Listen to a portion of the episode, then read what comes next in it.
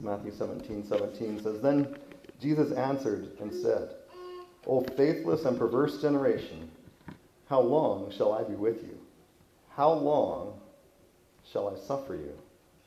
Bring him hither to me. I'm going to just pray before I continue. Lord, as we take this time to turn to your word, Lord, I just pray that you would um, guide my thoughts, Lord, guide my tongue. Um, pray, Lord, that um, just what I say this morning would be an encouragement and that it would be honoring to you, Lord. Uh, don't want my own thoughts and ideas to be presented, but, but those that are directed from your word, Lord, that come from you. And so, Lord, we just ask that you would be with us through this time and that your blessing would be on it. In Christ's name, amen. Just as a, a reminder of what this verse, I should have some sort of notes probably, um, what this verse falls in the middle of this short story of uh, a man who comes up to Jesus asking for his son to be healed. Because he had already brought the son to the, Jesus' disciples and they weren't able to heal him. And this is Jesus' response when that comes is and I can just I'm just picturing Jesus' face and the disappointment on his face at that moment. And that's what I see in the words is just a disappointment in the lack of faith in all of these people. And probably in particular the disciples when he says, "Oh faithless and perverse generation, how long shall I be with you? How long shall I suffer you?" And then he says, "Bring him hither. Bring him, bring him to me, and I'll, I'll." And he heals him. There's no, like, I'm not doing this. It's not. There's no attitude about that. It's just like he's been working for so long, teaching and guiding and giving himself to these people, and it's like I haven't got through yet. that faith isn't there yet, and I've got limited time with you. And that's what I want to focus on this morning is that question, and he repeats it twice How long? How long shall I be with you? And how long shall I suffer you? How long? Jesus was, his ministry physically on the earth was only about three, three years or so. It was a short period of time for a ministry. A short period of time to work with people directly to prepare them to carry on that ministry. And I just see that urgency in his words that the time is short. We're well into the book of Matthew now, and we're about to start making a transition towards the crucifixion, towards his sacrifice, the end of his ministry. And so at this point, he's looking and says, Where's your faith? I need you to stand up and take over this ministry. I don't have that much time left. I turned to Genesis 6, verse 3 last week. I read a bit of a passage there, but just to remind you, Genesis 6, verse 3 says, And the Lord said, My spirit shall not always strive with man. There's a time limit for God working with people. And so when Jesus says, How long? There's an urgency of, we have limited time left here, people. We need to get this sorted out. We need to get our priorities straight and get our faith in order. And then again, I turn to 2 Peter chapter 3, verse 9. It says, the Lord is not slack concerning his promise, as some men count slackness, but is long suffering to usward, not willing that any should perish, but that should all should come to repentance. And we just see in that passage the heart of God that, even as Jesus says, our time is short. It's limited time. But God is so loving and patient that He wants He wants everybody. and He's waiting for you and me to preach to those people. He's waiting for us to finish this job so that those last souls can come to Him before it's too late for them. But that's not going to go forever.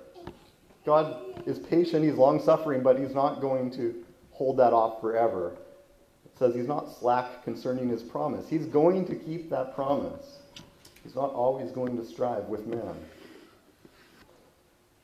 And so that question of how long is what needs to be on our minds. And as I'm looking at, I was looking at um, some descriptions and some interpretation of some of these end times prophecies that we see, and that's what I mentioned earlier. You get to this reference in Isaiah. But we start to look at some of these things and say, how long? How much longer could we possibly have? But you know what really bothers me is that it seems like a almost a majority of churches, a majority of Christians, don't even see that anything is going on that is pointing to an end of this world. Um, they see what's what's going on in the world. It's it's just a disease. It's just the response to take care of a disease, and there's nothing weird about it. There's something not right going on in the world these days. And we see that it's, it's pointing us to Scripture, to looking at what Jesus describes as what's going to take place in the end of days before his second coming. Before his second coming requires some fulfillment of some prophecy. And part of that prophecy is a seven year period we call the Great Tribulation. And if that's coming, man, we need to start warning people. All of these things should be pointing us to start warning people. And I know some of you are, but we all need to be. We, we, can, we can point. What, isn't it a wonderful thing that we can take our Bible and go to Isaiah, I think it was chapter 26, and point to a verse that describes exactly what just took place in our world. we can take people and say, the Bible said this was going to happen. We knew these things were going to come. We knew it was going to look exactly like it looks today. And we can walk through the Bible and say, look, look here, it says this is going to happen. Look here, it says you're going to need this to be able to go to the store and buy your groceries right? These things are written, and we see them playing out in our world, fulfilling what the Bible said is going to happen. How long do we have?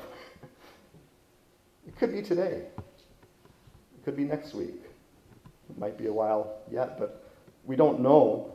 But we need to have that attitude, that question on our mind at all times of how long do we have?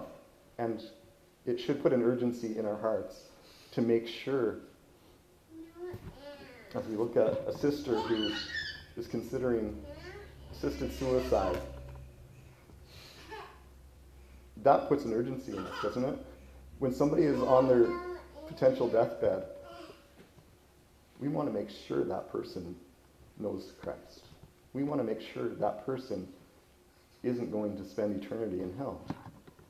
But we should have that same urgency to everybody who's walking around with us today because time is short.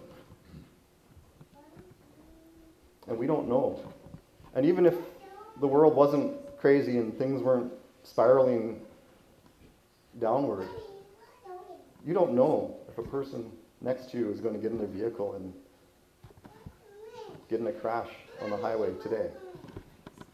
Time is short no matter how you look at it. When we look at Scripture, we have all kinds of pictures and prophecies that give us some timelines. Um, we go to Daniel chapter 9. You know, I, I will, I'll, we'll turn there and read that.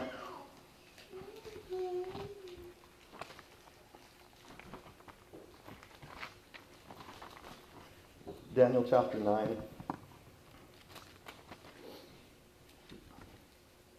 I'll start um, toward the end in verse 24.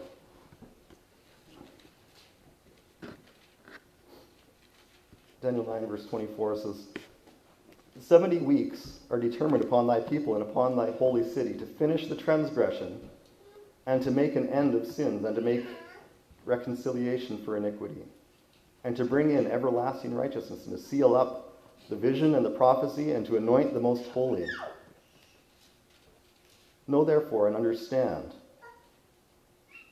Remember that statement? It says know and understand. We're supposed to actually study these things and figure this out a little bit. Know what he's talking about. Know therefore and understand that from the going forth of the commandment to restore and build Jerusalem, unto the Messiah the Prince shall be seven weeks, and threescore and two weeks. Threescore and two is, is 62, and seven makes 69 weeks. And the, then it says, The street shall be built again, and the, the wall,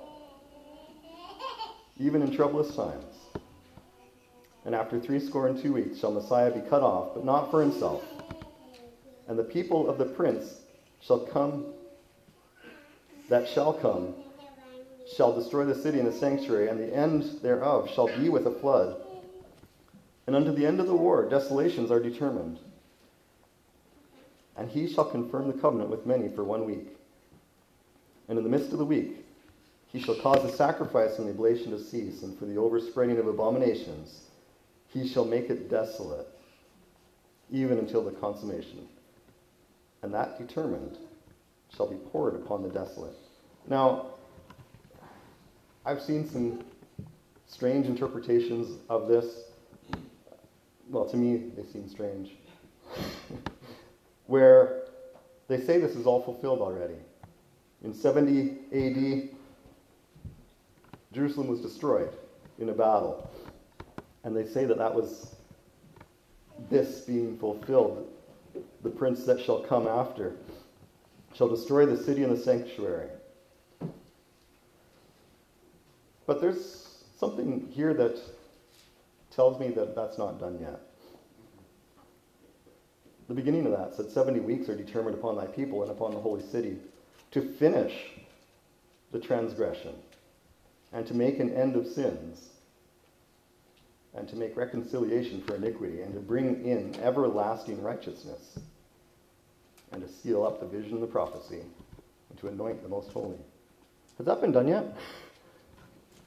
There's no way that that has been done yet because I can look around and I see the opposite of all of those things in my world today. This is not a completed prophecy. This has not been fulfilled yet. So even if in AD 70, when Jerusalem was destroyed, fulfilled that one aspect, and I kind of doubt that that was what it was referring to, the rest of this certainly isn't. And what followed that, he shall confirm the covenant with many for one week. There's that 70th week yet to be fulfilled. And when that 70th week is fulfilled, what's described in verse 24 will be what the description of our world, and that is not the description of our world. We have this period that we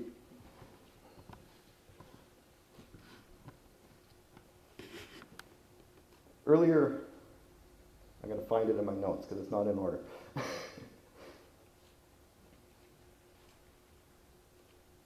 this tribulation and this person in verse 26 three score and two weeks the messiah shall be cut off well we know who that is and by the way that week is described as we understood the prophecy being a week being a week of years not a week of days so seven years. And that time period from the command to rebuild until Jesus was the exact time that was given in this prophecy. The Messiah shall be cut off. Here's the exact thing that happened. Christ was crucified, he was cut off. But not for himself, it was for you and me. But it says, And the people of the prince that shall come, there's a prince that shall come, and it's not Christ.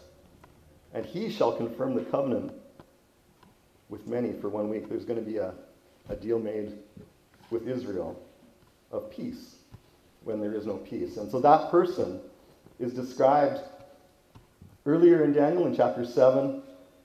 There's a prophecy given, in this vision of a little horn. And that little horn is that same man. We see him here in verse 27. In Matthew 24, I just want to turn to Matthew 24 while I'm going here, but in Matthew 24, verse 15, Jesus is speaking and he refers to the abomination of desolation, referring back to this verse in Daniel 9 of that same man, the abomination of desolation. In 2 Thessalonians chapter 2, it's described as the man of sin. And in Revelation 19, verse 20, it describes the end of the beast. And we see in Revelation 13 that coming, and we'll take a look at that in, in just a moment. So if you're, if you're in Matthew 24,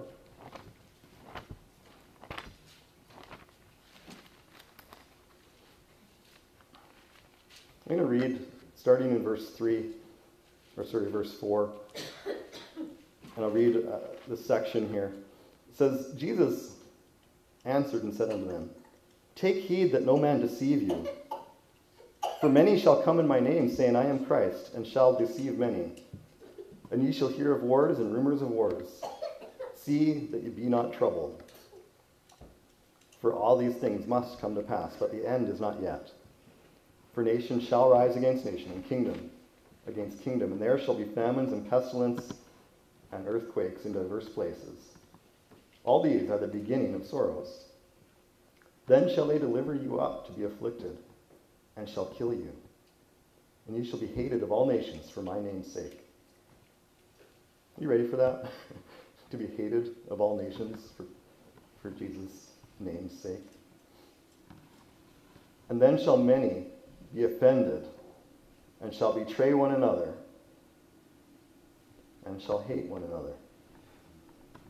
And many false prophets shall rise, and shall deceive many. Praying about these things already this morning, aren't we? And because iniquity shall abound, the love of many shall wax cold. And he that shall endure unto the end, the same shall be saved. And this gospel of the kingdom shall be preached in all the world for a witness unto all nations, and then shall the end come. Some things need to take place, and it's not pleasant things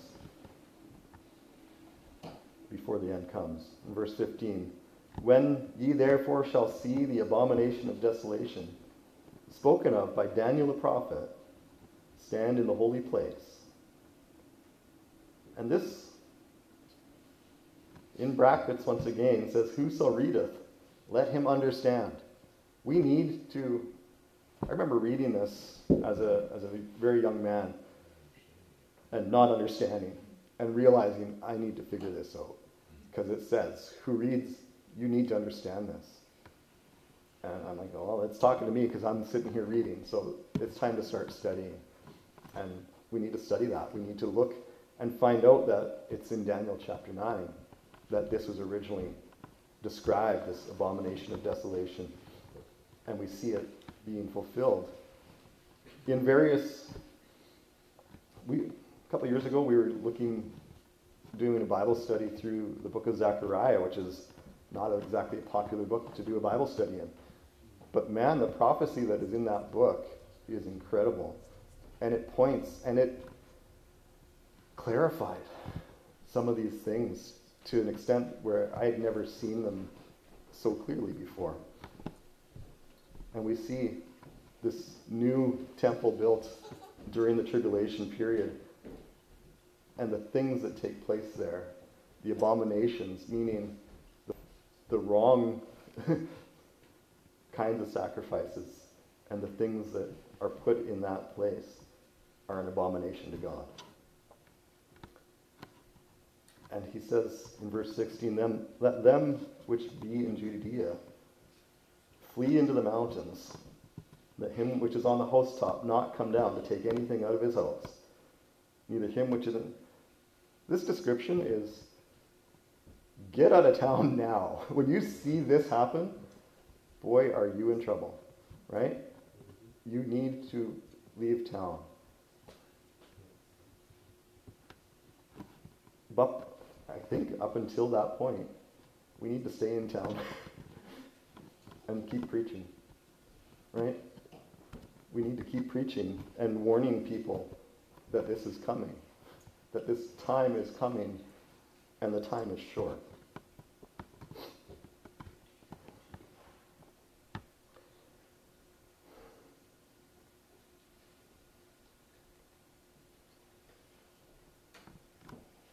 when I say that that 70th week has not yet been fulfilled, we see Jesus preaching here, and he's referring us exactly back in verse 15 to Daniel chapter 9, the, the passage that we're looking at, the passage that gives the, that 70th week outlined and the things that will take place there. And Jesus, if we were to read through this chapter and all the things that are going to take place. You know what it ends with? That week, that 70th week ends with the second coming of Christ. He's coming back physically, not in some spiritual sense. We're not preparing this world in any way, shape, or form for his return.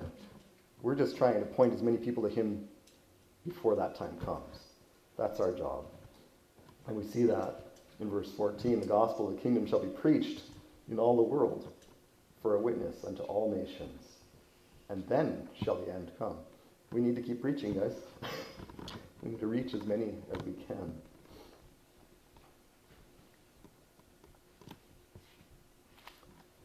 I said I would turn to, to Revelation 13.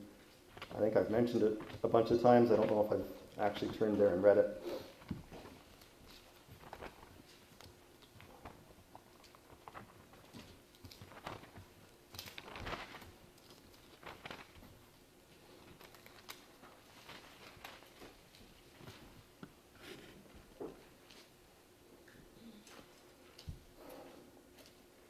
Saw an interesting comment regarding this. I'll mention it in just a second. I'll read, oh, let's start in the beginning of chapter 13. I'll read the first little bit here. It says, And I stood upon the sand of the sea and saw a beast rise up out of the sea, having seven heads and ten horns, and upon his horns ten crowns, and upon his heads the name of blasphemy. And the beast which I saw was like unto a leopard, and his feet were the feet of a bear, and the mouth as the mouth of a lion, and the dragon gave him his power. And I'll just pause and mention if you study what the dragon, that is Satan, it's very clear um, toward the end of Revelation that old serpent, the devil, right, is defined very clearly. The dragon gave him his power and his seat and great authority. And I saw one of his heads, as it were, wounded to death, and his deadly wound was healed. And all the world wondered after the beast. And they worshipped the dragon, which gave power unto the beast. And they worshipped the beast, saying, Who is like unto the beast? Who is able to make war with him? And there was given unto him a mouth, speaking great things and blasphemies, and power was given unto him to continue forty and two months. You know, that's three and a half years. That's the second half of the tribulation period. And he opened his mouth in blasphemy against God, to blaspheme his name and his tabernacle and them that dwell in heaven. And it was given unto him to make war with the saints and to overcome them, and power was given him over all kindreds and tongues and nations. And all that dwell upon the earth shall worship him, whose names are not written in the book of life of the Lamb slain from the foundation of the world. If any man have an ear, let him hear. He that leadeth into captivity shall go into captivity. He that killeth with the sword must be killed with the sword. Here is the patience and faith of the saints. And then we get into that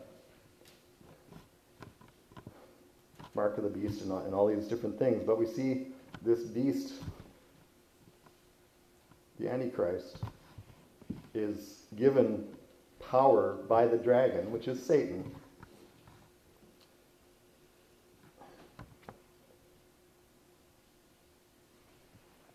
I'm going to turn back to Matthew chapter 4.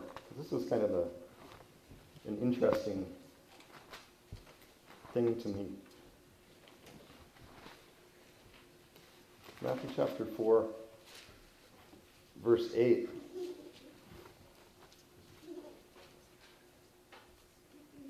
Says again, the devil taketh him up. This is Jesus um, fasting in the wilderness and Satan tempting him. It says again, the, the devil taketh him up unto an exceeding high mountain and showeth him all the kingdoms of the world and the glory of them, and saith unto him, All these things will I give thee, if thou wilt fall down and worship me. That's exactly what just got described in Revelation 13. Satan offered this to Jesus, and now he's, in Revelation 13, he gives that exact thing, that power, to rule over all of the nations to the Antichrist.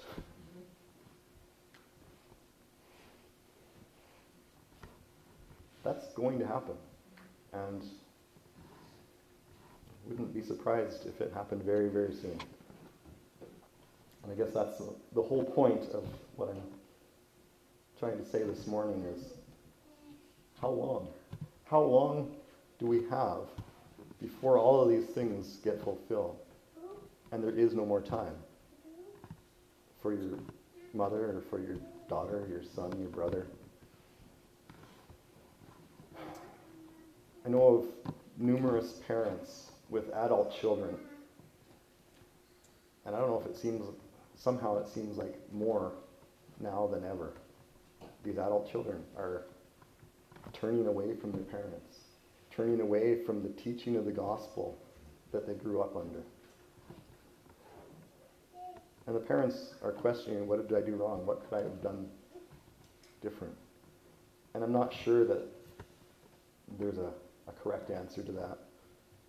I think as a parent, if you've raised your children teaching them the gospel, teaching them to love and honor God. You, you've done nothing wrong. But your children are going to make their own choices. And we even read that, and you know, there's many places in Scripture that describe that we will be turned against. Our own families will turn against us, will turn us in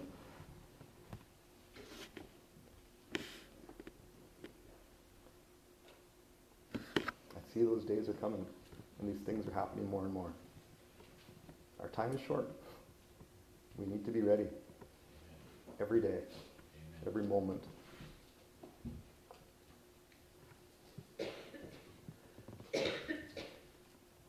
Look back at your week. Was there a moment during this week where you can look back at that moment and say, well, I'm sure glad Christ didn't return at that moment? We need to be ready at every moment. The things coming out of our mouth, the thoughts in our minds, the things that we're looking at, the things that we're doing should always be something that can be honoring to God. Should always, should, or should maybe say should never be something that I would be ashamed of doing at the moment that Christ returns. Our time is short. Are we ready? Let's pray.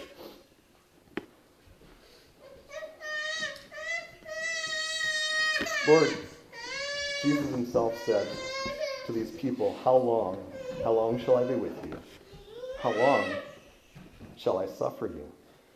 Lord, you, you are patient, you're long suffering with us. You have withheld your judgment on this world for a very long time, Lord. And we see things happening that fit the description of what you say is going to happen just prior to the second coming of Christ, just prior to the fulfillment of the 70th week that is in Daniel's prophecy, Lord. And Lord, we look forward to your return. But Lord, help us to point others to, to you, Lord, to see the urgency, the need, because the time is short, Lord.